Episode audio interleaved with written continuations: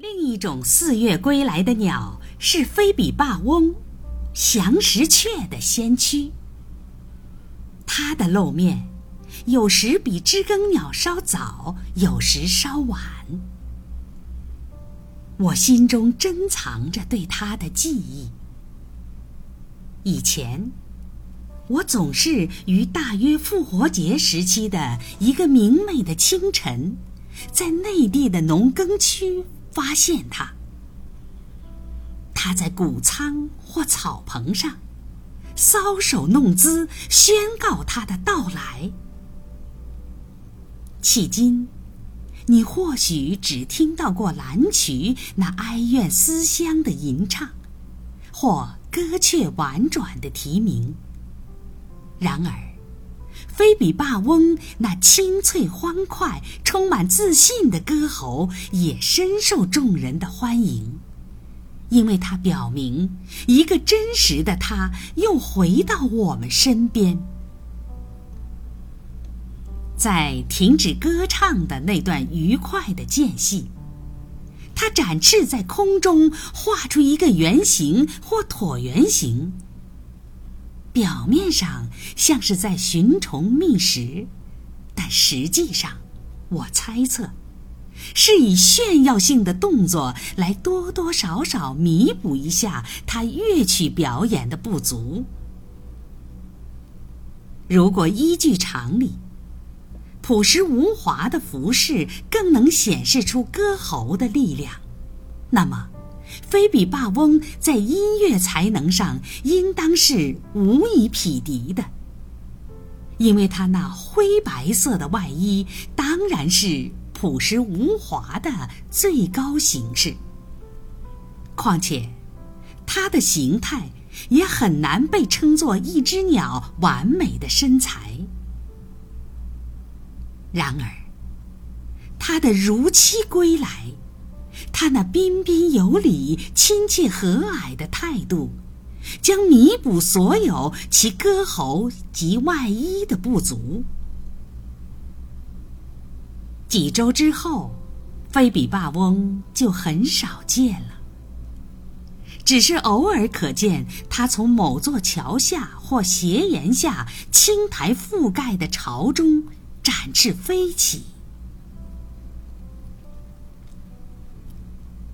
四月归来的还有一种鸟，金翼啄木鸟，同时也被称作高洞鸟、弯嘴小啄木鸟和雅扑鸟。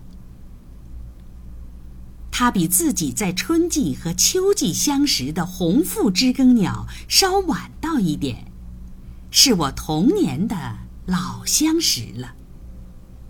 因此，它的歌声对我而言。意味深长。这种鸟的到来，伴随着一声悠长而洪亮的鸣叫，在某个干树枝或篱桩上回荡，真是旋律优美的春之声。我想，所罗门王在描述春之良辰美景时的结束语是这样的。斑鸠的声音在大地回响。鉴于这片农业区的春之景有着同样的特色，那么，也应当用类似的方式结束。金翼啄木鸟的鸣叫在林中回响，它是一种洪亮而浑厚的啼鸣。仿佛并不期待应答，而只是出于喜爱或歌唱的目的。它是金翼啄木鸟向世界发布的和平友好宣言。再仔细的观察一下，我发现大多数鸟，并非那些著名的鸣禽。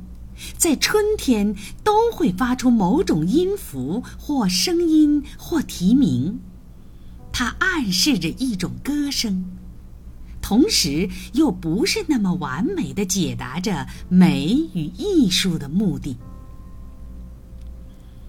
正如在闪光的鸽子边，鸢尾花会更为鲜艳。